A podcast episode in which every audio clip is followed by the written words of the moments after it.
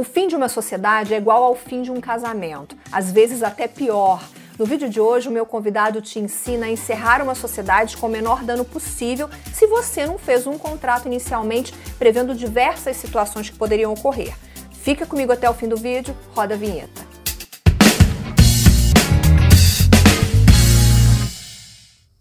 Olá, seja muito bem-vindo, muito bem-vinda ao canal das Coferd no YouTube. Este é o Ed Farmácia, eu sou Viviane Massi.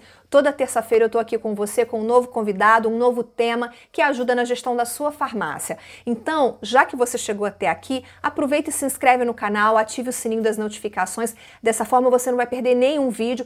Toda vez que a gente postar um conteúdo novo, você vai receber uma notificação no seu celular e ao se inscrever, o YouTube também entende que nós somos relevantes para você. Se você preferir, você também pode ouvir este conteúdo em formato podcast no Spotify e no Google Podcasts. No começo, tudo são flores. Você até se esquece de tomar alguns cuidados básicos. Então, se você não fez um contrato especificando como encerrar a sua sociedade em quais situações, este vídeo é para você. O meu convidado vai te ajudar nisso. Hoje eu converso com Gilberto de Souza, sócio fundador da Nortus, aqui no canal pela segunda vez. Gilberto, muito obrigada pela sua participação no programa.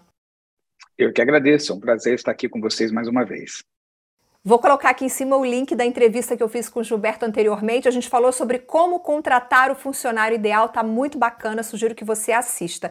E já deixa o seu like, compartilha esse vídeo com todo mundo que você sabe que precisa, que está passando por alguma dificuldade para encerrar a sociedade. A gente tem certeza que esse conteúdo vai ajudar muito. Gilberto, me diz uma coisa, você ainda continua com 18 sócios ou isso é lenda? Continuo com os 18 sócios e provavelmente vamos aumentar esse número no próximo ano agora. Meu Deus, como é que você consegue administrar 18 sócios? Com muita facilidade. O grande segredo é esse: é, quando começa uma sociedade, os termos precisam estar tão claros, tanto da entrada, quanto da permanência, quanto da saída. Com tudo pensado anteriormente, é zero desgaste. Então, eu diria a você, eu já tive mais de 30 sócios ao longo da vida, e apenas quatro tive desgastes, exatamente porque nas quatro vezes eu não havia previsto anteriormente como seria o final da história. Aprendi com a prática. Desde então, nunca mais houve nenhum problema com nenhum dos sócios. Inclusive, muitos que hoje já não são mais sócios são grandes amigos. Olha que coisa boa, tudo é um aprendizado. O tema desse programa é como encerrar uma sociedade com o menor dano possível, mas antes de entrar exatamente nesse tema, eu quero perguntar para o Gilberto, quero pedir ao Gilberto três dicas para que uma sociedade nunca chegue ao ponto de precisar ser encerrada. Você tem três dicas para dar para gente? Tenho sim. Uma sociedade é como se fosse um casamento. A gente tem que conversar bastante. E eu, as três dicas que eu daria é o seguinte: a primeira coisa, nós temos que manter sempre as intenções às claras. Então, temos que continuamente conversar. Quais são as minhas intenções? Porque, passados seis meses, o que eu imaginava para a minha vida pode mudar. Acontece uma situação pessoal, uma situação de saúde, acontece uma situação, às vezes, até na vida profissional, e eu estou repensando agora o que, é que eu sonho para o futuro. Então é importante manter sempre muito claro quais são as nossas intenções e conversar, no mínimo a cada seis meses, para fazer uma atualização das expectativas. O segundo ponto que eu acho que é muito importante é o seguinte: todo ser humano tem seus pontos fortes e fracos, tem sua luz e sua sombra. Quando estamos apaixonados por uma pessoa, a gente só vê o lado bonito. A mãe, às vezes, até tenta avisar: olha, fulano, ciclano, tem esse... Não, mãe, você não entende nada. Né? Porque quem está de fora consegue enxergar melhor o lado sombra. É, mas, assim, se eu começo a não mais focar a minha atenção no lado luz, naquilo que eu, eu gosto daquela pessoa, aquilo que ela me complementa, aquilo que eu, me chamou atenção para a gente iniciar a sociedade, com os pequenos desgastes do dia a dia que irão acontecer, porque isso faz parte das relações humanas, a gente começa a colocar a nossa atenção naquilo que nós não estamos mais gostando na pessoa. Quanto mais eu coloco atenção nisso, mais isso prospera. Vai chegar um ponto que eu não suporto mais nem olhar para a pessoa, porque só de ouvir a voz dela, ver uma mensagem dela no celular, olhar para ela quando eu chego na loja, já vai me dar uma sensação ruim, de tanto que eu fiquei com a minha atenção apenas naquilo que eu não gosto mais. Então, manter a atenção né, naquilo que sempre eu valorizei e gostei da pessoa, uma coisa fundamental. Isso é para qualquer relação, mas na sociedade é fundamental. O terceiro ponto é aprender com as experiências. Há muitas experiências que acontecem no dia a dia. A gente vive uma situação com um fornecedor, uma situação com um cliente, uma situação com um colaborador. É importante a gente terminar aquela situação e sentar com o sócio ou o sócio e falar, e aí, o que, que a gente aprendeu com essa experiência? Como que nós podemos fortalecer ainda mais a nossa relação como sócios a partir disso que acabamos de viver? No próprio dia a dia ensina muito. Se a gente estiver aberto a aprender, obviamente. Então é importante conversar. O que, que aprendemos como sócios? O que, que faríamos de diferente? Ou o que, que vamos manter porque funcionou muito bem? Se eu mantenho esses, esses três elementos nas interações do dia a dia, a sociedade tende a caminhar muito bem, minimizando aí as chances de ter algum tipo de ruído. Bom, então você viu aqui nas dicas que você precisa conversar bastante com seu sócio, ter uma atenção voltada para o que você gosta nele, não apenas para o que você não gosta mais, e aprender com as experiências. E o Gilberto também fala muito sobre ter um contrato e colocar no contrato, como ele disse no início, as situações que poderiam ocorrer para o encerramento da sociedade. Mas, Gilberto, suponhamos que eu, Viviane, tenha uma farmácia em sociedade com uma amiga. Não temos um contrato prevendo o encerramento dessa sociedade, não previmos nenhuma situação. No início a gente estava super empolgada para abrir um negócio. Só que agora a relação azedou e eu quero encerrar essa sociedade, só que eu quero ficar com a farmácia toda para mim. Por onde eu começo? Qual é o meu primeiro passo para encerrar essa sociedade? Bom, acho que o primeiro passo é um trabalho aí de terapia, porque na hora que eu defino que eu quero ficar com a farmácia toda para mim, eu já coloquei o um empecilho para finalizar a sociedade. O outro lado pode querer a mesma coisa. Quando nós não fizemos um contrato bem feito lá atrás, vamos geralmente, como você usou o termo, azedar agora. Por quê? Porque não está claro, então, no contrato a regra de saída. Então, eu vou ter que negociar. Então, eu tenho que estar apto a chegar a um ponto que eu diga para a pessoa: olha, minha parte vale 100 mil, como a sua vale 100 mil. Eu estou disposto a comprar a sua parte, ou se você quiser, você compra a minha. Que a única forma coerente de finalizar uma relação assim é ter um valor para encerrar a sociedade que qualquer um dos dois esteja disposto a pagar ou vender. Quando eu me coloco disposto a pagar por isso e também vendo a minha parte por isso, significa que eu achei o valor justo, coerente. Agora, quando eu digo, não, eu quero permanecer com essa loja, bom, eu coloquei um empecilho que o outro lado também pode falar, eu também quero. E aí a gente vai ficar nessa briga o resto da vida. Então, quando eu digo fazer terapia, estou falando sério, porque às vezes a gente tem que desapegar. Né? Encerrar uma sociedade, às vezes, tem que desapegar como um casamento. Tem hora que você vai falar assim, ok, eu, vou, eu preciso abrir mão de algumas coisas, porque é, assim, ó, eu tenho uma regra que eu aprendi com um grande professor. É melhor um final trágico do que uma tragédia sem fim. Então, às vezes, você tem que botar um ponto final dolorido e recomeçar a sua história, porque em poucos anos você vai perceber que aquilo tudo ficou completamente esquecido.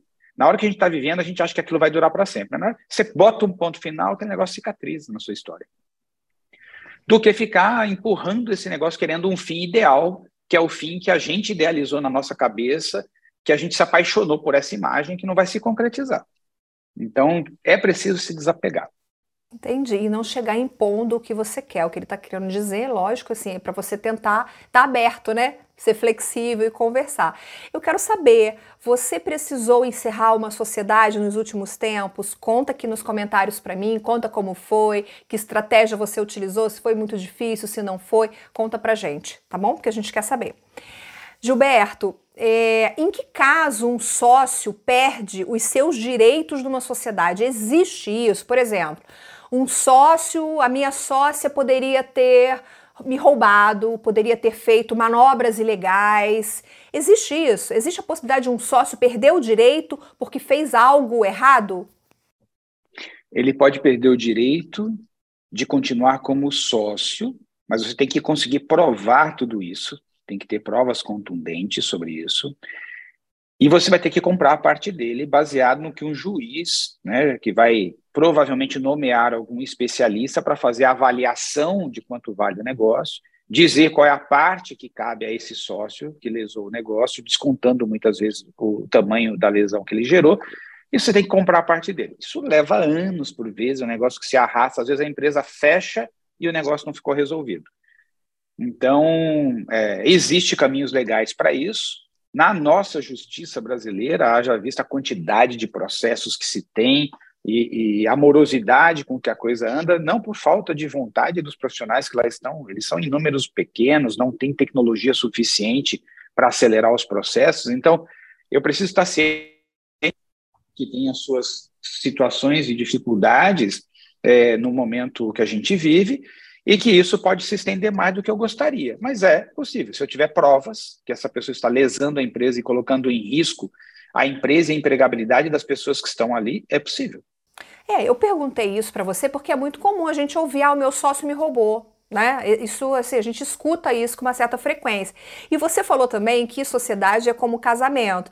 Aí eu te pergunto, né? E se a sociedade for do casal? Isso também é muito comum, o casal ser sócio no negócio. Vem a separação. Como será a divisão do negócio? Por exemplo, se o casal tem uma farmácia, por exemplo. Pois é, por isso que isso tem que ser previsto tudo em contrato antecipadamente, né? Você vê, imagina, a, a, beleza, quando você coloca tudo isso antes, a saída é a coisa mais simples do mundo. Dois advogados em dias resolve porque tudo já está ali escrito como vai ser. Não tenda muita conversa, porque numa situação como essa entra, entra as questões emocionais, as questões pessoais, e aí se mistura muito o que é do casal e o que é o profissional no negócio dentro dessa farmácia. Então, geralmente essa é uma situação bastante delicada e de novo aqui vai depender muito da maturidade, porque a gente vai ter que alguém vai ter que abrir mão de algumas coisas. E para a coisa se resolver rápido, nem sempre a gente vai ficar com os melhores do melhor dos mundos. Só que a minha experiência mostra que se eu sou a pessoa preparada se eu me sinto preparado para realmente tocar o negócio, eu recomeço com a maior facilidade e pouco tempo depois eu já estou melhor do que estava antes. E se um dos sócios se acidenta e não pode mais trabalhar, como é que fica? Ele continua recebendo alguma coisa por isso? É uma boa pergunta. Veja, se isso acontece, é, a primeira coisa que a gente tem que ver é, é definitivo, ele nunca mais voltará?